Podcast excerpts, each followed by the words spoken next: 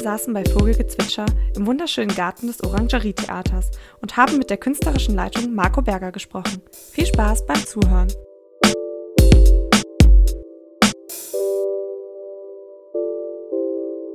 Kulturliebe, der Podcast. Ja, du bist ja, ähm, oder hallo erstmal, Hallo. Marco und Jan Hi. vom ähm, Orangerie-Theater. Ähm, du bist ja jetzt seit, ich habe ein bisschen recherchiert, Sehr gut. ja, ein bisschen vorbereitet. Nee, seit 2012 habe ich gelesen, Genau. dass du Leiter bist des äh, Theaters. Und ähm, wie bist du überhaupt dazu gekommen? Das würde mich jetzt mal interessieren. Also Hast du vorher der- schon Theater gemacht? In der oder? freien Szene, wie das hier so heißt, bin ich seit 20 Jahren etwa drin und äh, habe teilweise auch selber gespielt. Und das Orangerie-Theater habe ich übernommen 2012. Das ist ein sogenanntes konzeptionsgefördertes Haus, um direkt mal so ein bisschen Bürokram zu nennen. Konzeptionsgefördert heißt, die Stadt Köln fördert uns für den Betrieb, dass dieses Theater überhaupt äh, arbeiten kann und Personal hat und dann die Gruppen auch betreuen kann. Wir arbeiten mit sogenannten freien Gruppen, Regisseure, Choreografen und äh, freien Performer, die bei uns Konzepte vorstellen oder die ich anspreche, weil ich ja auch viele kenne. Dann gestalten wir halt den Spielplan damit mit dem, was da kommt, was die Leute machen wollen. Der Vorlauf ist etwa ein bis anderthalb Jahre. Die Gruppen haben hier grundsätzlich Freiheit. Ich bin also kein inszenierender Intendant, der überall reingeht. Wir gehen die Konzepte durch und dann guckt man, ob es hier reinpasst. Wir sind ja eine freie Bühne hier, im Gegensatz zu konventionellen Bühnen, wo ein großer freier Bühnenraum ist. Da muss man halt alles beachten, passt das konzeptionell überhaupt rein. Also das ist jetzt hier eher weniger das Theater für klassische Versionen oder Schauspielhausversionen, sondern das ist hier schon sehr experimentell. Und dann haben wir, wenn wir jetzt von Sparten sprechen, Tanz, Performance und Theater, ist das so eine Mischform. Also hier kann man das gar nicht genau abgrenzen, was das genau ist. Kann man immer eine Mischung davon sein. Da darf auch mal einer tanzen auf der Bühne. Und äh, deswegen kann man es nicht so hart abgrenzen, was ist das eigentlich, was man hier sieht. Also ihr habt das so, ähm, habt ihr das thematisch irgendwie abgegrenzt, dass ihr sagt, wir äh, spielen dann bestimmte Themen oder das auch nicht? Es deckt in der Regel automatisch immer den Zeitgeist so ein bisschen ab. Man hat ja im Theater das Problem, wenn man so ein Jahr vorher plant, da können ja Themen plötzlich weg vom Fenster sein. Also gucken die Leute immer sehr abstrakt da rein, was geht, und man hat dann trotzdem den Zeitgeist abgedeckt. Also wenn jetzt zum Beispiel jemand sagen würde, ein Regisseur, "Oh, ich weiß gar nicht mehr, was ich machen soll, ist ja alles schon da gewesen, ist ja Quatsch. Der Zeitgeist deckt ja immer eine gewisse Zeit ab. Und beim Theater ist es eben so, also das, was wir hier so machen, das ist nicht so klar einzugrenzen, was sehe ich denn da heute Abend, sondern wie gehen die Leute damit um, wie lassen die das auf sich wirken. Dann haben wir auch bei den Ensembles Kollektive, die gemeinsam arbeiten, also nicht der klassische Regisseur, der alles vorgibt, sondern die entwickeln die Programme in der Regel gemeinsam. Neben dem haben wir dann auch noch Festivals, wo auch internationale Gruppen dabei sind, zum Beispiel das Urbeng Festival im Herbst, wo dieses Kollektiv äh, Künstler einlädt von Europa oder weltweit teilweise. Was dann auch wieder eine Finanzierungsfrage ist. Große Festivals lassen sich dann besser finanzieren und zeigen dann mal was Interessantes. Und das andere, ich will es jetzt nicht Repertoire nennen, sondern das Reguläre, was bei uns ist, das äh, findet dann dazwischen noch statt. Die Finanzierung will ich noch mal kurz drauf eingehen. Das ist ja, Ja. städtisch gefördert. Hätten wir sonst auch gefragt. Genau, und äh, ganz wichtig ist nochmal, die städtische Förderung ist deutlich besser geworden, aber wir kommen damit nicht hin, damit ich hier die Leute beschäftigen kann, die auch loyal sind und auch hier bei der Stange bleiben, nicht dauernd Jobs suchen müssen.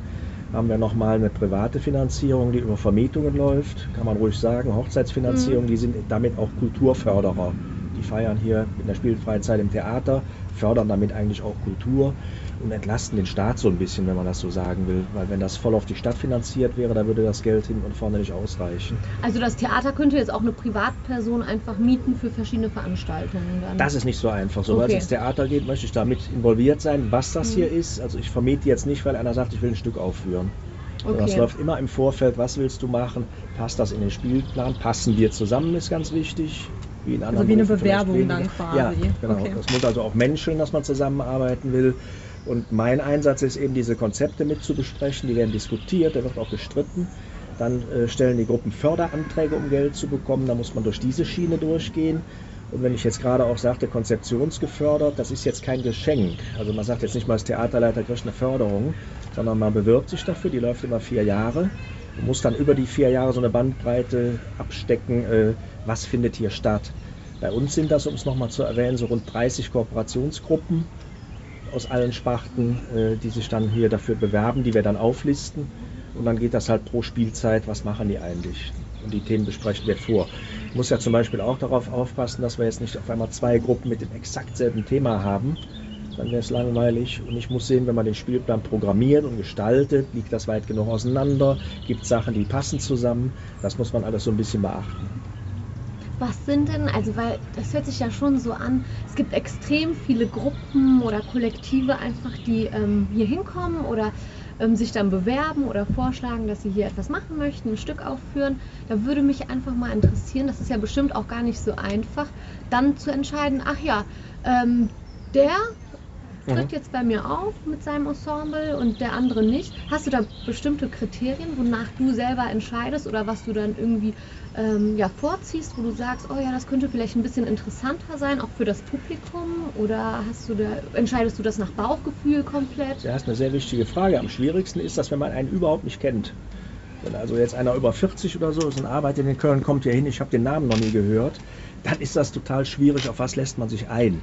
Machen wir auch, aber ich weiß schon immer genau, mit wem ich rede und wir haben so eine Vorlaufzeit. Wenn ich sage, das Konzept ist interessant, lass uns drüber reden, dann lassen wir uns immer so mal ein paar Monate Zeit, uns kennenzulernen, weil es gibt ja auch den seltenen Fall, dass es einfach nicht passt oder dass Leute ganz merkwürdige Anforderungen haben an so ein Theater. Das ist ein freies Theater, da muss man auf Augenhöhe zusammenarbeiten, was nachher auch die Umsetzung betrifft mit der technischen Einrichtung etc., damit man da jetzt keine Luftschlösser baut und sagt, wir sind hier die Wiener Burg. Das soll also immer, was hier stattfindet, auch hier funktionsfähig sein und nicht, dass nachher einer sagt, ach, das hätte ich in der Wiener Burg alles viel besser machen können. Da lernt man die Leute so ein bisschen kennen. Sind die äh, Stück, oder hast du noch eine Frage? ich habe ganz, ganz viele Fragen. Sind die äh, Stücke dann auch an ein gewisses Publikum gebunden? Also habt ihr ein gewisses Publikum, das immer da ist, zum Beispiel eher junge Studierende oder vielleicht eher ein älteres Publikum? Oder ist das Publikum immer komplett unterschiedlich und ähm, ja, je nachdem, welches Stück das dann auch eben ist. Das ist eine hochspannende Frage, weil wir haben ja mit einer Agentur gearbeitet, auch für die Homepage. Die fragen genau die Frage, die Altersklasse, die gibt es bei uns nicht. Mhm. Wir haben also Leute hier von ganz jung und alt und es hat ein paar Jahre gedauert, seit 2012, bis wir so einen Stamm gehabt haben. Normalerweise ist das in der freien Szene so, dass die Gruppen überwiegend ihre Entourage mitbringen, also die, die die Gruppe kennen. Hier ist es dann mittlerweile so gewesen, dass die Leute schon gucken, was läuft im Orangerietheater. Da wollten wir auch hin. Oder gerade kam ja so dieser Ansatz, diese Barrieren, dass die Leute sagen, oh, kann ich da überhaupt hingehen? Ich bin immer höchst beleidigt, wenn junge Leute sagen, oh, das ist ja Theater. Wir sind ja schon eine etwas andere Hütte hier, wo man das eigentlich, ich kann das verstehen, aber wir wollen natürlich diese Grenzen so ein bisschen öffnen. Und für Leute, die so noch nie im Theater waren oder glauben, keinen Draht dazu haben, für die sind halt Festivals ganz spannend, wo man ganz viele Teaser erlebt und man sieht, was so passiert. Und dann idealerweise sagt man dann, jetzt gehe ich mal in ein anderes Stück nochmal da rein, um zu sehen, wie die so arbeiten. Das finde ich total interessant. Das muss man so machen und äh, ich kann jeden verstehen. Ich habe ich hab immer diese Geschichte da, wo jemand äh, hier am Eingang steht. Ich sage, guten Abend, wir wollen die Eltern bringen. wo ich dann denke, ja, herzlichen Glückwunsch. Aber ich kann es dann auch verstehen und ich habe das in einem Fall mal gemacht, wo ich gesagt habe, was habt denn ihr jetzt vor? Ja, wir gehen essen. Ich sage, guckt euch das an, ihr zahlt jetzt nichts, geht mal mit den Eltern rein, ihr könnt euch auch woanders hinsetzen, damit einfach diese Barriere mal abgelegt ist. Wir gehen ins Theater und machen uns fein. Kann man auch machen. Es ja, spricht ja nichts dagegen, sich vernünftig anzuziehen, aber einfach mal sich aufs Stück einlassen, das, was man sieht und nicht zu überlegen, ist das was für mich. Und wenn das kommt, dass einer sagt, ich habe keine Ahnung, dann fühle ich mich auch immer auf den Schlips getreten, da müssen wir natürlich dran arbeiten. Also nicht drüber lachen, so, keine Ahnung, sondern wie kommt denn das, woran liegt das? Da arbeiten wir öffentlich sehr viel, ob das jetzt die ganzen ähm, Medien sind, die wir bedienen, da ist ja Presse nur eins davon, sondern auch so ein bisschen hier drüber zu berichten ich finde das halt total interessant, dass ihr dann sagt, ihr wollt über die Festivals halt auch an ein jüngeres Publikum rangehen. Ich glaube, das machen wenige Theater auf diese Art und Weise, sich das Publikum dann auch, zu, also das Publikum an sich zu binden durch solche Aktionen. Das finde ich halt irgendwie das finde ich schon ziemlich cool. Also so wie du das formulierst, wäre es tödlich, wenn man das nicht macht. ja, also, ist, ja, also, haben, also ich nenne mal so ein Beispiel. Wir hatten mal Anfang des Jahres Poetry Slam mit 19, unter 19-Jährigen. Und da waren hier so eine, ein Teil des Publikums, so 40 Prozent waren Ältere. Und ich bin jeden Abend hier, wenn sowas ist, und bin dann ins Gespräch gekommen. Ja. Interessanterweise sagten die dann, ja, eine spezielle Poetry Slam Location, da würde ich mich gar nicht reintrauen als Älterer. Hier ist so eine Mischform, da traue ich mich mal das zu gucken und waren auch ganz begeistert, weil die Leute sind auch sehr mutig sind ja teilweise gar keine ausgebildeten Schauspieler, die hauen halt mal was raus. Und äh, das sind halt die spannenden Momente, wo man dann auch sagt, das will ich mal sehen, weil was wir nicht möchten, ist, das Schauspielhaus zu imitieren. Es gibt die städtischen Bühnen, die machen tolle Sachen, ganz unterschiedlich. Hier einfach zu sagen, äh, nee, es geht jetzt nicht um eine Schublade, wo man hier reingeht, sondern guck dir einfach mal an, ob du was damit anfangen kannst. Und äh, das geht auch weniger darum, so, äh, worum ging es da in dem Stück, was sagt mir das, sondern bleibe ich da dran, das ist der erste Punkt. Ich sage zum Beispiel persönlich immer, wenn ich anfange, Lampen zu zählen nach 20 Minuten, stimmt irgendwas nicht. und, da, und da darf es, das hat verschiedene Gründe, und da darf es jetzt auch nicht so sein, die haben keine Ahnung oder so, sondern da muss man sich an die eigene Nase packen, was ja. ist denn hier passiert. Und dazu bin ich so in den Endproben schon mal so dabei, um zu sehen, wo läuft das denn hin? Äh, kann man da nochmal ergänzen. Ich rede Regisseuren oder Choreografen selten da rein, nur wenn ich so merke, wir haben jetzt ganz viel Abstand. Wo wollt ihr überhaupt hin? Äh, ich sage jetzt mal, wenn es ins Therapeutische oder sonst was mhm. geht, was ist eigentlich die Intention gewesen? Dann muss man ein bisschen aufpassen bei den Konzepten, dass ich so nachfrage, wenn ich das lese, man liest ja so 150 im Jahr, dann ist immer ganz spannend, wenn man dann nochmal fragt, was, erzähl mal kurz mit eigenen Worten, worum es geht und dann kann man die auch mal ein bisschen umstellen. Den einfach sagen, geh doch mal locker daran. Mhm. Du hast das jetzt toll erzählt, aber hier steht gerade so ein Formalkram drin. Da gibt es ja. so ganz üble Scherze so über die Beiräte, die das entscheiden, die sagen, ah, es sind immer dieselben Formulierungen. Mhm. Es ist auch nochmal ganz wichtig, ein Konzept selber zu schreiben als Regisseur und nicht zu sagen, ich habe einen Praktikanten, Studenten, der schreibt das, sondern es muss vom Herzen halt kommen, von ihm selber. Ja. Und da bin ich halt nochmal so dieses Outside-Eye, der dem Regisseur sagt, ich hab's verstanden, aber formulier mal irgendwie anders, was du überhaupt willst. Ich nenne mal so ein Beispiel, da war eine Produktion, da ging es um Kafka, stand Kafka, Kafka, Kafka und dann kriegt jeder seinen Schulabtraum auf jeden aber, Fall. Also ja, wenn ne? ich an Kafka denke, Deswegen ist das immer das denke ich, oh mein Gott, nicht, dass ich da einschlafe. Wenn man dann aber hört, es geht ja um Vater, Sohn oder ja. Mutter und Tochter und dann sagt, ach, da willst du hin, lass den Kafka mal weg und im letzten Satz sagst du Adaption an Kafka. Das sind ganz wichtige Sachen, wo Regisseure dann auch so einen Tunnelblick bekommen, weil die so auf dem Thema mhm. drauf sitzen. Da sind die auch sehr dankbar dafür. Also bei mir ist es jetzt nicht so, dass ich dem sage, das geht so nicht, du musst von links und nach rechts gehen, sondern einfach mal so ein bisschen teasere, ich habe verstanden, wo ihr hin wollt, aber macht das klarer oder einfacher.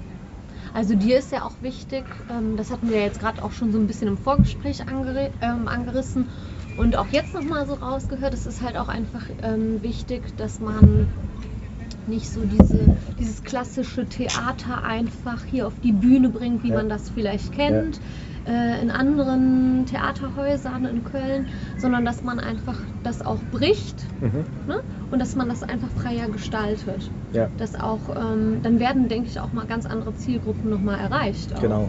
Also, das Zauberwort ist Adaption. Wenn man jetzt nicht den Klassiker da hinsetzt, sondern wenn der vorkommt, dann will der Zuschauer hier eigentlich sehen, was machen die denn jetzt eigentlich damit. Es ist ja immer einfach, wenn man sagt, man macht es modern. Das ist ja ein Begriff, den kann man ja schon nicht mehr hören sondern was machst du jetzt gesellschaftspolitisch damit? Und das ist schwer. Und natürlich kann man proben, wie man will und abstimmen, kann trotzdem in die Hose gehen. So in der Zeit, wo ich hier war, waren vielleicht mal so zwei richtig daneben. Und dann kommt noch mal dazu, was wir eben sagten, so was führt dazu, dass einer auf einmal Lampen zählt. Also die Aufmerksamkeit. Ja. Das kann ganz vieles sein. Kann auch sein, dass der Schauspieler gerade einen schlechten Tag hat. Oder man muss an der Inszenierung noch mal feilen. Dafür ist so die Zielgerade hier gedacht, dass man da noch mal miteinander spricht. Auch Gäste schon mal einlädt zu proben wo Regisseure sagen, ich will es jetzt noch mal wissen, weil es ist weit gefehlt, dass man immer genau weiß, was man tut und so passiert es dann. Das sind die spannendsten Momente, also auch Generalproben, wo dann Leute noch mal was ergänzen und sagen, hey mal, das war ja toll und der Regisseur sagt, das habe ich gar nicht gemeint. Kannst dann entweder gebrauchen oder merkst, oh, da müssen wir noch mal feilen. Bis hin zu Timing-Fragen oder sonst was. Habt ihr dann auch ähm, vor und nach den Stücken, also vor den Stücken, das hast du ja gerade erwähnt, mhm. dass ihr da auch nochmal Besprechungen habt, nochmal Gäste einlädt. Gibt es dann solche äh, Nachbesprechungen auch, wo ja. eventuell nochmal was am Stück irgendwie gedreht wird oder wo man sagt, ach, das kann man irgendwie verbessern oder ein bisschen verändern und schon ist da vielleicht ein ganz anderer Twist drin mhm. und das könnte vielleicht besser funktionieren, auch für das Publikum. Ähm, wendet ihr das dann auch an? Direkt, das sind Kleinigkeiten. Mhm. Also wenn man jetzt ein Publikumsgespräch macht und hört, man muss es ganz anders machen, dann ist ja schon das Kind im Brunnen gefallen, dann ist die Premiere schon raus. Sondern eher so eine äh, Inspiration holen und dann lasse ich Zuschauer auch gerne in Ruhe. Also ich laufe nicht hier abends rum, wie hat es Ihnen gefallen? Da wird man ja wahnsinnig, will man ja selber auch nicht hören. Nicht, weil es einem nicht gefallen hat, sondern man möchte ja mal sacken lassen. Ich hatte anfangs immer das Problem, dass Regisseure danach zur Premiere irgendwas Nettes sagten und haben dann nochmal tausend Sachen erklärt. Ich sagte, lass die Leute atmen was trinken. Und ich habe es dann lieber, wir laufen hier rum und unterhalten uns dann. Das ist immer ganz wichtig, weil ich habe beim Zuschauer festgestellt, wenn man sagt, wir machen anschließend eine Podiumsdiskussion, da denkt schon jeder, wo ist der Ausgang? Äh, Ich bin 90 Minuten jetzt schon Ja. platt und jetzt will der auch noch mit mir eine Podiumsdiskussion. Die funktionieren locker super, wenn man einfach dazu einlädt, und zwar dann hier und nicht da Mhm. drin. Dann hören die Leute zu, dann dauert es so ein bisschen und dann kommen auch Fragen dazu, bis hin zu den Schauspielern, was das für die bedeutet hat. Und selten ist, dass was völlig daneben geht. Wenn es positiv ist, kann man das ja so stehen lassen. Dass Leute dann festgestellt haben, Mensch, da habe ich vorher gar nicht dran gedacht, was der Zuschauer, das ist ja das Spannende, was hat das mit dem Zuschauer gemacht?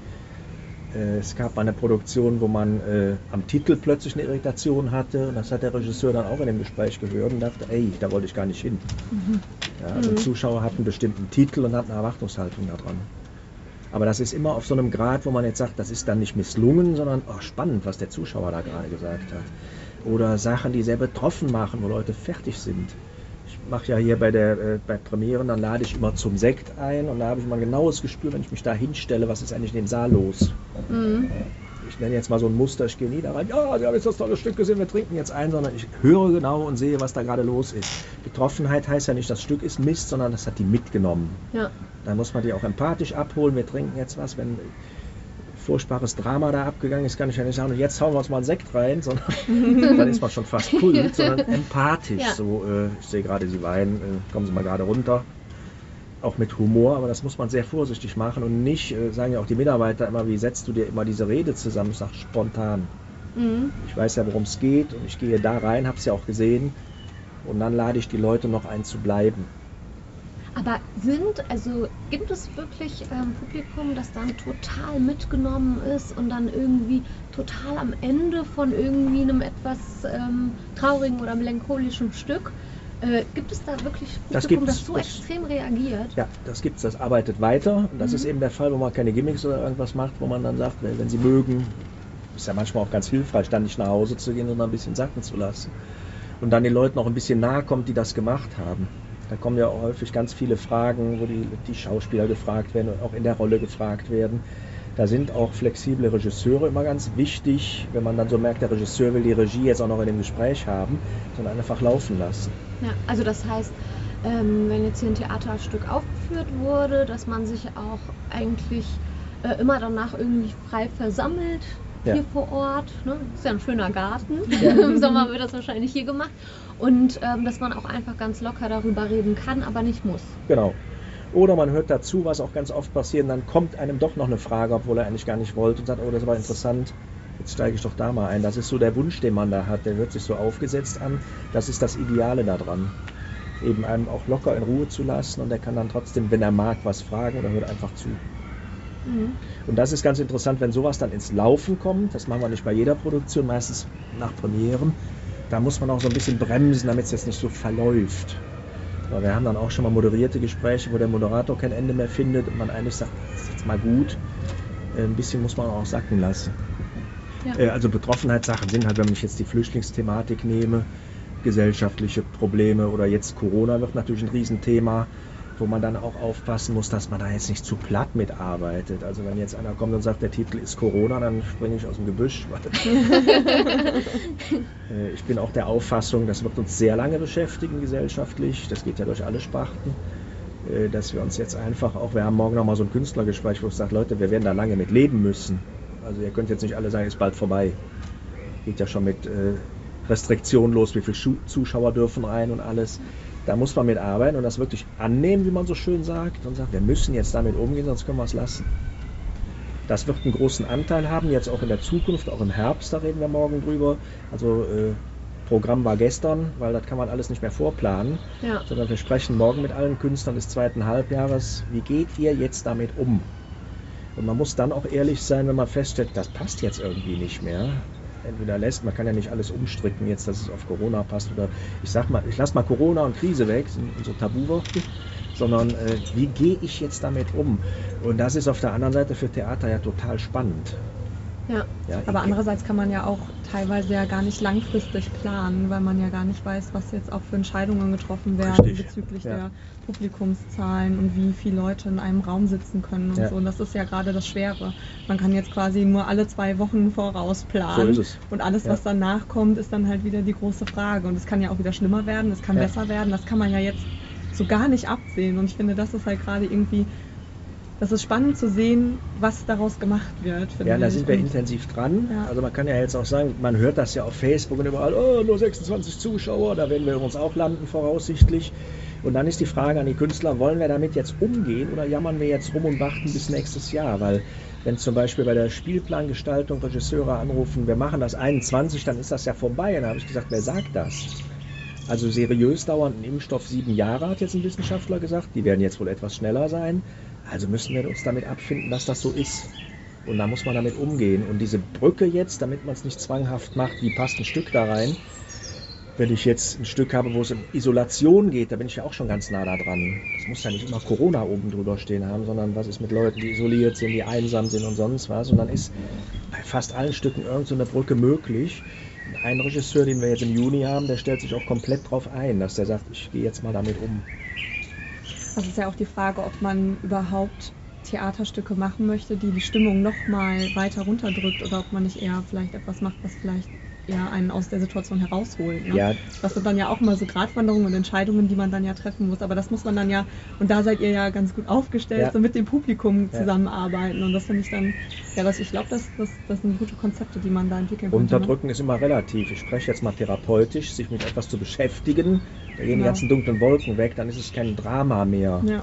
Aber wenn ich jetzt was verberge, wenn ich jetzt zum Beispiel sage, also vor Herbst mache ich gar nichts, dann tunke ich irgendwie weg und dann habe ich das Drama, oh Gott, im Oktober müssen wir spielen. Ganz früh damit umgehen, ganz viel reden, auch unter Kollegen, äh, damit man das, wie ich gerade schon mal sagte, annimmt. Es gibt so Leute, so, so Sachen, wenn Leute Schicksalsschläge erleben, dann sagt man immer ganz viel darüber reden und austauschen, auch mit Profis, damit das nicht irgendwie erkaltet und das wird so ein Albtraum. Mhm. Man weiß nachher gar nicht mehr, wovor man Angst hat. Und wenn man viel damit umgeht, dann kommen auch die Ideen, äh, was kann ich jetzt eigentlich machen damit. Dann geht es noch um auch wieder die finanzielle Seite, wenn das sehr wenig Publikum ist, wie geht man damit um. Aber ich muss jetzt sagen, die Stadt Köln und das Land, die haben schon ganz viel gemacht in der Krise jetzt. Und da wird es auch wieder Möglichkeiten geben, wenn man bei 26 Leuten landet, dass man abtestet, wenn das Theater klarkommt, wie kommen die Schauspieler klar. Das ist ja bei uns ein bisschen getrennt, dass da jetzt, äh, wir werden jetzt experimentieren ohne viel Geld. Aber im Herbst muss es dann halt soweit sein, dass man sagt, so, wir haben diese Zuschauersituation, wie geht man da finanziell mit um? Und äh, da ist das Kulturamt jetzt gerade auch mit beschäftigt, dass die einfach mal einsammeln, wo sind denn die Nöte. Also es soll ja auch keiner jetzt hier irgendwas spielen und geht da völlig die Grätsche runter oder zahlt privat. Das ist Um der nochmal große ähm, Mix. Dem Zuhörer vielleicht dieses Vogelgezwitscher zu erklären. Wir sitzen hier nämlich im äh, schönen Garten vom Orangerie-Theater. Und ähm, hier hast du ja auch gesagt, finden ja Nachgespräche statt, auch Festivals. Wäre das dann auch so eine Option, dass man irgendwie sagt, okay, wenn man jetzt nicht ähm, 100 Leute in einen Saal packen darf, dass man hier draußen Theaterstücke vorführt? Oder gab es das vielleicht auch schon vorher? Also es geht immer erst um das Künstlerische Mhm. und dann kann man gucken, ob das passt. Weil es kamen jetzt auch ganz viele, spielen wir im Herbst draußen und ihr kennt das vielleicht auch, ab Mitte September wird es dann schattig. Ja. Also muss man sehr vorsichtig sein. Und wieder die Gretchenfrage, was mache ich denn künstlerisch? Macht das überhaupt Sinn draußen? Mhm. Und man muss sehen, das ist immer ein Gesamtpaket, Gesundheitsamt, Ordnungsamt. Wenn ich jetzt draußen 100 habe, habe ich das noch nicht gelöst. Ich muss Ja. die Toilettensituation lösen, die Gänge lösen. Also mittlerweile ist das so, dass das Drum und Dran, wo wir dran arbeiten, alles zusammengehört. Wenn zum Beispiel Künstler fragen, habt ihr ein Konzept wegen der Sicherheit, dann muss ich immer sagen, nee, du bist das halbe Konzept. Was passiert auf der Bühne? ja. Wisst ihr ja wahrscheinlich auch. Man muss jetzt überlegen, wenn einer Posaune spielt, 15 Meter Abstand, mal als Beispiel. Oder wenn Leute miteinander spielen, muss der Regisseur wie bei einer Partitur sein ganzes Stück durchgehen, handwerklich, was passiert da wo. Und er muss immer wieder aufpassen, ist das noch spielfähig? Oder sagt der Zuschauer nachher, was ist denn das für eine Konstruktion? Der will ihm gerade einer reinhauen, muss aber 10 Meter Abstand halten. jetzt mal so im Scherz. Und wo wir jetzt gerade so lachen, ganz wichtig ist auch immer eine Prise Humor noch dabei zu machen. Wo ihr gerade Ja. sagtet, diese Betroffenheit. Ja, man darf betroffen sein, wenn man hier irgendwas sieht, aber nicht völlig am Arsch, dass man nachher hier Hilfe braucht oder irgendwas. Sondern so eine, damit umzugehen, was hier gerade passiert ist. Und dann, ach, die Sicht habe ich ja noch nie betrachtet. Wie bist du denn damit umgegangen? Ich glaube, das war der 15. März. Der 13. Als, 13. März? Wir waren früher. Aha, Die hat früher schon vorher gesagt, nein, ja, wir sind nicht mehr der dabei. totale Shutdown jetzt auch dann kam, auch von den Theatern, wo alles schließen musste. Hattest du dann auch noch den Humor irgendwie so mit dabei? Nee, wir oder haben die Pressekonferenz du- mit dem Armin Laschet gesehen, Ja. der ja auch sehr widersprüchlich ist im Moment, wenn ich das so sagen darf. Und er Mhm. hat damals ja gesagt, es geht um Leben und Tod. Und dann habe ich nach einer halben Stunde hier im Büro gesagt, ich habe genug gehört, wir spielen ab heute nicht mehr. Dann Mhm. gab es Irritationen nur in der Szene, muss man da irgendwo fragen, ob man nicht mehr spielt. Dann habe ich gesagt, nee, ich frage ja nicht einen Feuerwehrmann, da brennt muss ich jetzt das Publikum nach Hause schicken. Sondern mir hat es gereicht. Das war ja keine Panikmache, sondern wir wissen ja heute auch, das ist gefährlich. Dann haben wir erstmal gestoppt. Und dann wieder damit umzugehen. Dann wird das Team erstmal so ein bisschen verteilt, dass wir uns hier nicht mehr im Büro sehen. Und dann haben wir uns so langsam darauf eingestellt. Äh, schön ist anders, aber wie gesagt, damit arbeiten und umgehen, was wir auch mit den Künstlern machen, wie gehen wir jetzt damit um? Man darf mal so einen Moment jammern, oh, ist ja alles ganz furchtbar, aber dann muss man Mhm. wieder hochkommen. Man sagt im Coaching immer diese Kurve nach unten und dann muss es wieder aus dem Tal rausgehen. Weil das bringt nichts. Also du hast da eher lösungsorientiert, einfach direkt Lösungsorientiert, gedacht. kann man auch kein. Theater machen. Freies Szenetheater war ja schon immer so, dass man auch nach einer Premiere sieht, ups, das hat ja vor zwei Wochen noch ganz anders ausgesehen. Das ist ja das Schöne.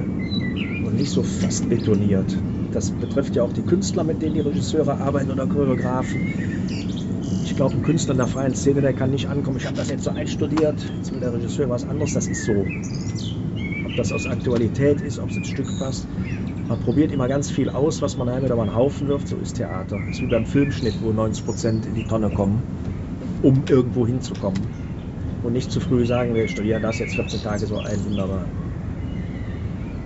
Also, Du Hast gerade auch du Luft am hast du noch eine. Frage? Ja. Okay, dann stell erst noch die Frage. Ähm, würdest du denn sagen, dass ihr dann auch in gewisser Weise flexibler seid, dadurch, dass es immer freie Gruppen sind und hier Absolut, eben kein Ensemble ist? Absolut, seitdem ich angefangen habe, 2012, hat sich das nochmal sehr gewandelt. Also als ich anfing, war das ein ähm, künstlerorientiertes Theater, die haben sich selber organisiert ich will das gar nicht kritisieren, aber einer muss irgendwie, wenn ich das so sagen darf, die Hosen anhaben, so eine Struktur da reinbringen, sonst vertändelt sich das so ein bisschen. Und das haben wir auch friedlich gelöst, indem ich den Künstlern gesagt habe, ihr leitet kein Theater, ihr macht die Kunst, ihr macht die Konzepte und ihr habt einfach gar keine Zeit, sich um das Ganze zu kümmern. Um die Logistik, um das, wie das zusammenpasst, weil jeder ist ja bei sich, soll er ja auch sein. Der Regisseur wird ja wahnsinnig, wenn er die ganze Zeit das Umfeld sich anguckt und soll dann in der Zeit auch noch inszenieren, dann kopiert der. Und das ist so das Besondere dabei. Und äh, dann haben wir von 2012, wenn man das mal so sieht, dann hatten wir auch schon mal so etwas gängigere Sachen im Garten und sonst wie. Und dann hatte ich vor ein paar Jahren mal auch ein paar Jugendliche hier mit der Bierflasche, die sagten, naja, muss er auch machen im Sommer, weil es draußen im Garten so schön war. Und da war bei mir so der Alarmknopf, wo ich festgestellt habe, wow, die achten schon sehr genau, die kommen hier hin, die haben gehört, das ist schräg, experimentell und jetzt haben wir mal was Flüssiges gemacht. Und da wird man sofort kritisiert, was ist das denn? Und man kann auch im Garten halt sehr anspruchsvolle Sachen, oder dass es jetzt abschreckend wirkt, aber nicht jetzt einfach irgendwie, weil es im Garten ist. Also di- dieser Satz, äh, ich bin mal interviewt worden, wo dann auf der Überschrift stand, wer Bergers Garten lobt, kriegt direkt eine drauf. Das gehört zusammen, aber nicht nur. Also da nützt kein Zuschauer was, der hier Eintritt bezahlt, sagt, der Garten war ja wunderbar und er weiß gar nicht mehr, was er gesehen hat. Hm. Sondern es, dazu ist okay und sich hier auch entspannen und erholen. Aber immer zu wissen, ich bin hier gekommen für das, was da im Saal passiert. Und ich möchte nachher nicht Leute mit langem Gesicht da stehen haben, nur weil der Garten schön ist. Ja, ich, also hast du jetzt noch Fragen, weil sonst würde ich. Ja, ich habe noch eine Frage. ich ich habe ganz viele Fragen. Ja, ich also ich könnte noch bis äh, heute Abend sitzen. Ähm, aber noch eine Frage, so wie ich das richtig verstanden habe. Ihr ähm, finanziert euch jetzt auch nicht alleine durch Einnahmen, Zuschauereinnahmen. Nee, die, machen einen großen Teil. Mhm. Also die Zuschauereinnahmen sind schon 40 Prozent bei uns, das ist viel. Ja. Bei städtischen Theatern, die ja ganz anders gefördert sind, das ist jetzt keine Ja. Kritik, ist der Satz viel weniger. Das ist Ja. bei uns mehr, 40 Prozent. Wir haben dann diese sogenannte Konzeptionsförderung und dann nochmal über private Einnahmen, die wir hier generieren, ist das Gesamtpaket dann geschafft, dass wir so überhaupt arbeiten können. Damit also jetzt keiner im Sommer arbeitslos ist oder sich Okay. was anderes sucht. Schlimmste, was man ja hat, wenn man so ein super Team ist, wie wir das sind, dass die Leute sich darauf verlassen können. Die können auch andere Jobs machen, aber nicht, dass die sagen, ah, damit komme ich nicht hin. Ich muss noch das und das. Italien ist so ein gutes Beispiel, wenn man da mal war auf Sizilien zum Wandern. Dann hat man den Kellner, abends ist der plötzlich DJ und nachts ist der Taxifahrer. Also drei bis vier Ja. Jobs. Ja. Hört sich spannend an, aber man fragt, wo Nee. bleibt der Mensch? Ja. Oder wann siehst du deine Familie nochmal? Und wir wollen das so ein bisschen machen, dass die eigentlich hier so Grund ausgestattet sind, die Mitarbeiter, aber jetzt nicht so am letzten Tuch nagen. Und da muss man nochmal unterscheiden, die Leute, die den Betriebsservice machen, so die Bedienung und sowas, die haben natürlich, die studieren. Das ist nochmal eine andere Hausnummer hier, Jan der Techniker oder so. Oder die Leute im Büro, die müssen sich schon fest darauf verlassen können, dass die nicht nachher fünf Jobs an der Backe haben. Das war früher immer mal so ein, ach toll, das ist überhaupt nicht toll. Multitasking ist das Gefährlichste, was man machen kann. Ja. Weil man nirgendwo konzentriert ist und dann auch völlig abgearbeitet in so eine Probe reinkommt. Ja, wenn ich jetzt einen Tag habe hier mit Kulturamt, Verwaltung, sonst was, und sitze abends in der Generalprobe, habe ich so einen Schädel. Das kann ich mir dann schon aussuchen. So heute ist ein besonderer Termin, da bin ich ganz aufmerksam. Premieren auch, da komme ich sehr spät. Also so seine Life-Balance wirklich hinzubekommen, auch wenn der etwas überstrapaziert ist, der Begriff. Das ist total wichtig. Also das ist ja dann auch, wie ich so heraushöre, einfach so, dass jeder hier so seinen Fokus hat Ja. auf seine Arbeit und das gewährleistet ihr ja dann auch den verschiedenen Theatergruppen, die Theater machen, dass die sich wirklich auf das Theatermachen Richtig. konzentrieren können und nicht eben ähm, noch nebenbei die Veranstaltungsplanung und und und. Richtig, das war, das, das war der gehört. alte Irrtum. Wir Ja. Künstler machen das hier, brauchten aber so einen Betrieb. Und dann hat es halt ständig geknallt, weil die überhaupt nicht zusammengekommen sind. Also Mhm. die Künstler haben gesagt, wir brauchen das und das. Und hier ist vielleicht auch nochmal Jan ein gutes Beispiel. Die Künstler sind ja selber ausgestattet mit ihren Technikern und allem und er ist die Brücke dazu. Also die sprechen sehr früh, wenn die Produktion hier reinkommt, damit dann diese Aufbautage auch schnell gemacht werden können, schnell geprobt werden kann und hier nicht endlos Zeit vertändelt wird. In meiner Anfangsphase, die haben so vier Tage hier vor Ort im Saal, da ist halt viel Zeit immer verschossen worden, wie die Lampe hängen muss, wie die geputzt wird. Ich habe gesagt, nee, hier wollen wir ganz schnell proben. Und dafür ist er dann da, das vorher abzustimmen, die auch zu beraten. Gibt Mhm. auch manchmal auch Künstler, die sich da ganz viel vornehmen und er sagt, das, nenne jetzt mal ein ganz plattes Beispiel, so die Beleuchtungssituation, da kriegt man riesen Pläne und er sagt, das kriegst du auch so und so in die und die Stimmung. Dafür ist nochmal wichtig, dass die Techniker auch affin sind und keine Leute sind, die Stecker reintun, sondern auch das verstehen. Und dafür ist auch nochmal wichtig, dass die sich untereinander verstehen und nicht der Techniker sagt, "Ah, was will der denn schon wieder? Und äh, das war auch ein langer Weg, dass die Leute so zusammenarbeiten, weil es gab natürlich auch schon mal Regisseure, die alles besser wussten und dann auch wieder Zeit vertändelt haben. Ja. Äh, das ist diese Atmosphäre, die wir dann schaffen, wo die wirklich auch hier die Zielgerade für sich haben. Und ich dann höchstens mal dabei bin, wenn, was ich sehr mag, wenn die Regisseure einfach kommen mal da rein und haben da Fragen oder irgendwas. Nicht so oben drauf gedrückt, der sitzt jetzt da. Schlimmste, was mir mal passiert, ist, dass ein Regisseur sagte, dem hat es gefallen in der Probe und ich dachte, um Gottes Willen, geht jetzt gerade nicht um mich, ihr sollt arbeiten. Und deswegen bin ich da auch immer vorsichtig, in Proben irgendwas rauszuschießen. Oder sind jetzt auch nie Sachen, wo ich jetzt da reingehe, also ich sage, katastrophal, eigentlich gar nicht zur Premiere, sondern äh, immer schön mitschwimmen. Und Mhm. so ein Hinweis kann mal ganz gut sein und mancher Regisseur, der braucht mich gar nicht, aber der ist halt beruhigt, wenn er sich einfach mal austauscht, auch außerhalb seines Ensembles.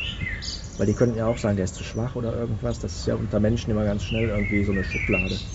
Ja, das ist ja dann auch einfach ähm, schön, wenn man so offen ist und ich denke, das wissen die Theatergruppen und die Regisseure der Theatergruppen auch dann sehr zu schätzen, was sie vielleicht an anderen Theatern dann gar nicht so haben, diese Freiheit einfach, ne? diese künstlerische Ja, Freiheit. das kann ich nicht so ganz beurteilen. In- Intendier, äh, in- inszenierende Intendanten sind natürlich eine andere Hausnummer, aber ich muss mich dann auch als Intendant fragen, hole ich da überhaupt einen Regisseur rein oder mache ich das selbst? Ja, Also ich finde es ganz schwierig, ich will jetzt auch keine Namen nennen, wenn ich also eine Gruppe fest reinhole mit Dramaturg und einem kompletten Personal und ich setze mich dann da eine Woche vorher rein, ja, da habe ich aber die Anmerkung und die und dann sagen noch fünf Leute was, da wird man wahnsinnig und wenn man die verunsichert und die wollen das bedienen, dann ist das nicht da, wo ich hin will.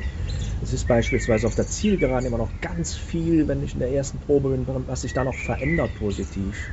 Die müssen halt das Gefühl haben, auch wenn es knapp ist, ah, ich versuche da nochmal was anderes jetzt gerade. Da müssen natürlich die Schauspieler und die Tänzer auch alle mitziehen. Und dann, das ist eben Theater und nicht so, ich habe das in einer eine Woche vorher alles fertig und jetzt probe ich nur noch. Das ist hier eher nicht der Fall. Mhm.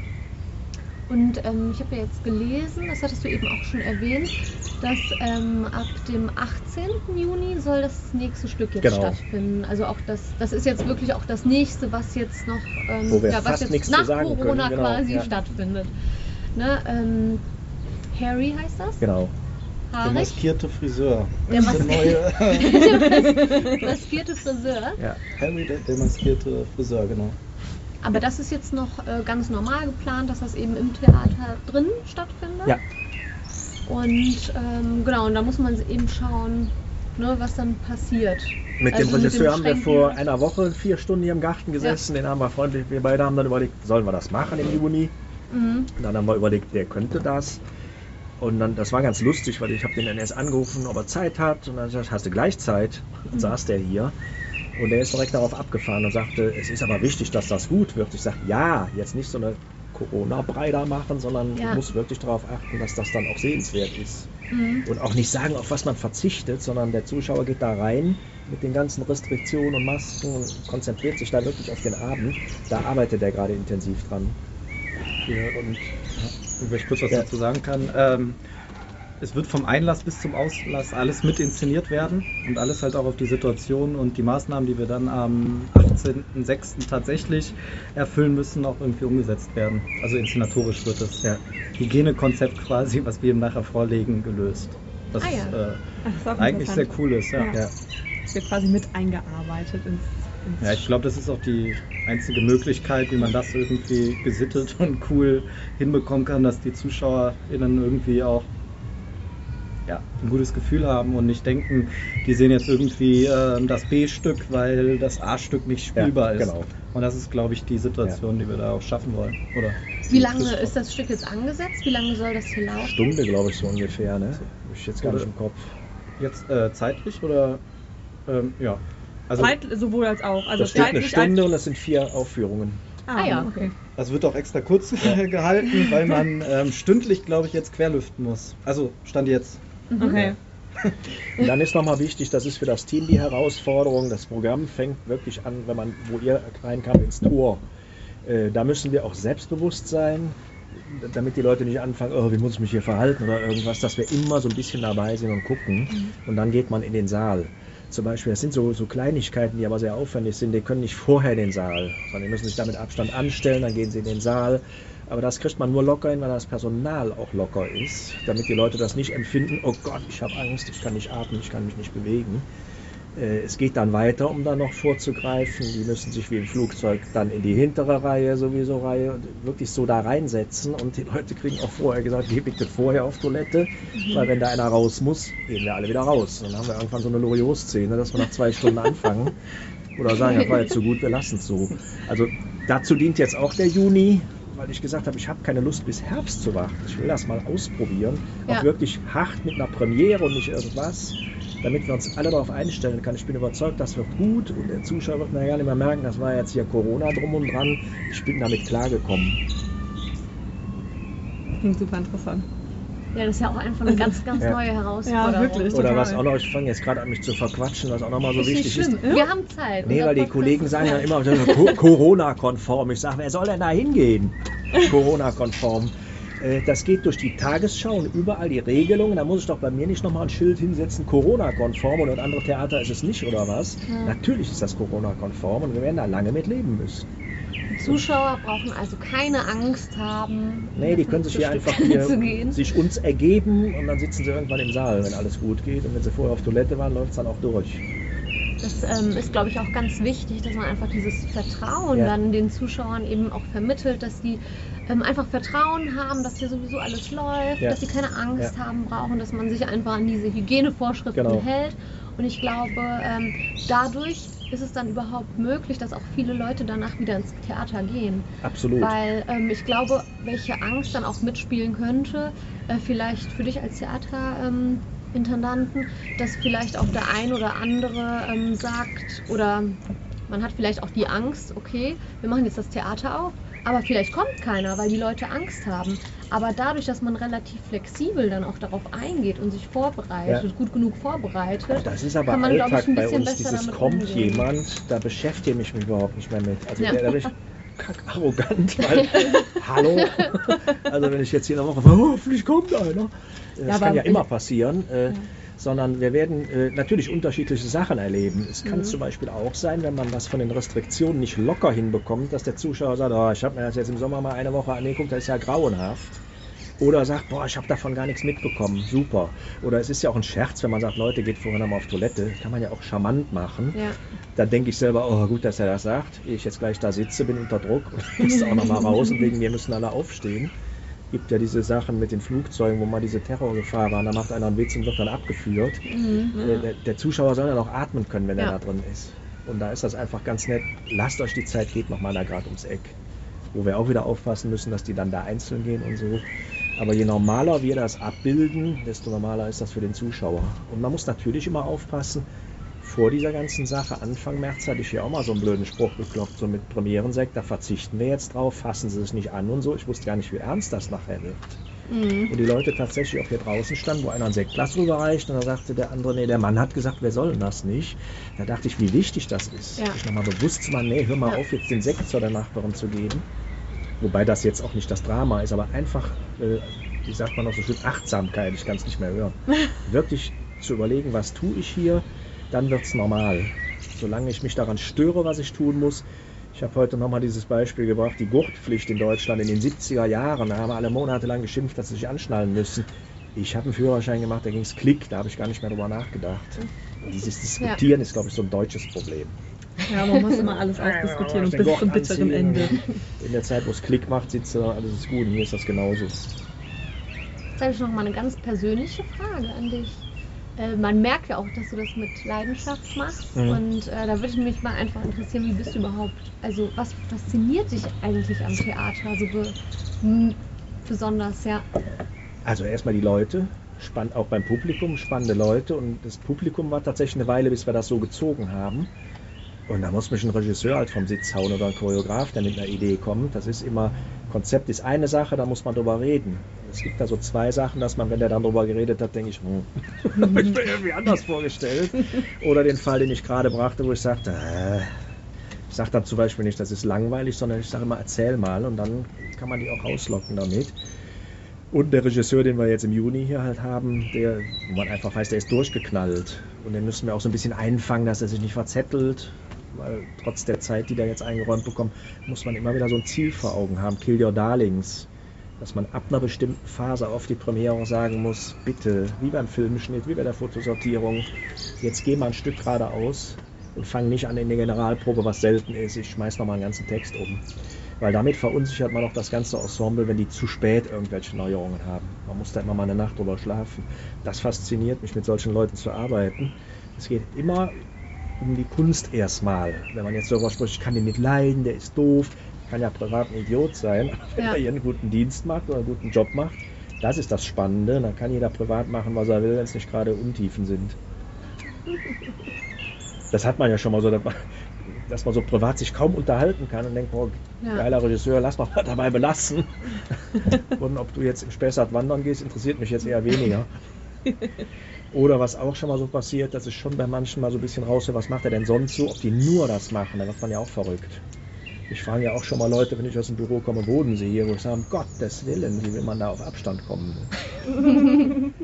Auch ist- wenn der Garten noch so schön und dann ist nochmal, ich muss es immer wieder erwähnen, dann ist auch immer wieder das Thema Finanzierung. Wenn wir gemeinsam diese Konzepte besprechen und die holen sich die Fördergelder, das klappt zu 99 Prozent. Manchmal werden die reduziert. Da gucke ich dann ganz genau drauf, ist das überhaupt noch machbar? Weil alle wollen das gerne machen. Wo ich dann manchmal leider die traurige Mitteilung machen muss, nee Leute, das ist zu wenig für das Budget, was ihr da geplant habt. Und wenn ihr das alles umstrickt, das ist nicht mehr das, was ihr wolltet. Da ist es dann für manche, wenn es auch schwer ist, mal gut auch mal auszusetzen. Oder mal ein Jahr einfach ins Theater selber zu gehen, wenn man das sich leisten kann, von, vom eigenen Budget, was man verdient. Äh, Das ist mir nochmal sehr wichtig, dass die Leute nicht durchdrehen da drin. Weil alles, was man macht, wenn zum Beispiel einer sagt, du hast ja hier dein Hobby zum Beruf gemacht, um Gottes Willen, man braucht ja irgendeinen Ausgleich. Ob ich mich jetzt mal in die Düne setze und zwei Stunden auf dem Schiff gucke und nicht immer nur Theater. Da muss man immer darauf achten. Wir merken es auch bei den Leuten. Das wollte ich eben nochmal sagen, von 2012 auf heute, da waren auch ganz viele Ensembles oder Regisseure, mit denen wir dann später nicht mehr zusammengearbeitet haben, weil sich das so festgebissen hat. Also ich habe das gerne, wenn die immer wieder hier hinkommen, aber wenn ich merke, da ist keine Entwicklung oder liefert jetzt immer wieder dieselben Themen ab, dann wird es schwierig, kann aber in einem anderen Theater wieder gut laufen. Hm. Jetzt zum Beispiel die sogenannte Kuhkastenbühne habe im Theater, da kann man wieder andere Sachen machen als hier. Hier ist ja die offene freie Bühne.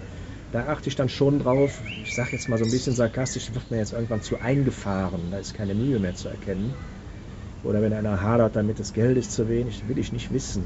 Dann lieber einen Cut machen und sagen, das ist nichts mehr für mich, aber schon mit Energie daran gehen. kommen die Gruppen aus ganz Deutschland oder? Nee, aus Köln, Regional, ja, okay, aus Köln. Also äh, überregional, da arbeiten wir jetzt auch nochmal dran. Das ist nicht so einfach we- wegen der Finanzierung. Da arbeiten wir auch nochmal dran, aber überwiegend aus Köln und bei Festivals tatsächlich international. Aus ganz Europa oder auch noch weiter. Mhm. Haben wir noch so eine schöne Ja, Abschlussfrage? wir haben immer, wir haben immer äh, unseren bisherigen äh, Gäst, Gästen ähm, noch eine Frage gestellt.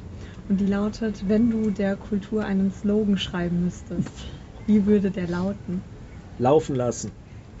Laufen lassen. Ja. Da hat mich mal ein Intendant beschimpft über dieses Laissez-faire, aber es ist so laufen lassen. Nein, einfach seid kreativ, arbeitet und ich komme gerne dazu. aber nicht mich fragen, wie es laufen soll, weil wir haben ja auch sehr viele Gruppen. Ich habe mal mit einer Bühne gesprochen hier in Köln, die auch freie Gruppen präsentieren, wo mir der Leiter auch gesagt hat, ich kann ja nicht alles selber machen, das hat ja eine Farbe. Also wenn ich mich jetzt tatsächlich überall intensiv einmische, dann hat es eine Farbe. Das ist ja nicht der Sinn von 25 oder 30 Kooperationen. Die sollen ja bei sich bleiben. Hm. Ja. ja, das ist ein schönes Schluss, Schlusswort. Ja. Schlü Und wir Schlusswort. laufen, lassen jetzt noch das Wasser laufen. Genau.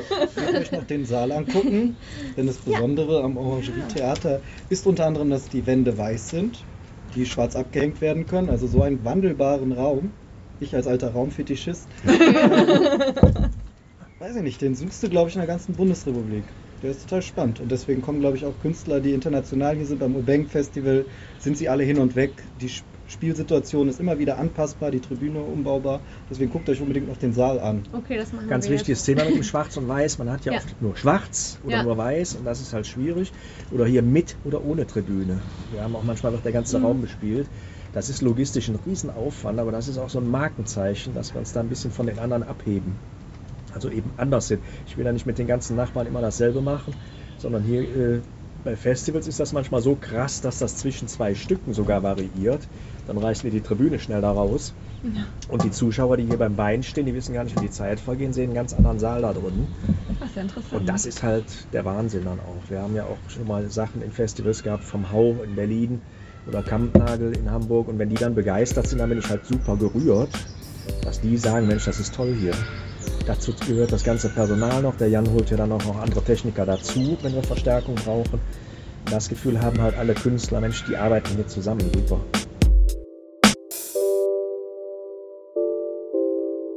Kulturliebe, der Podcast.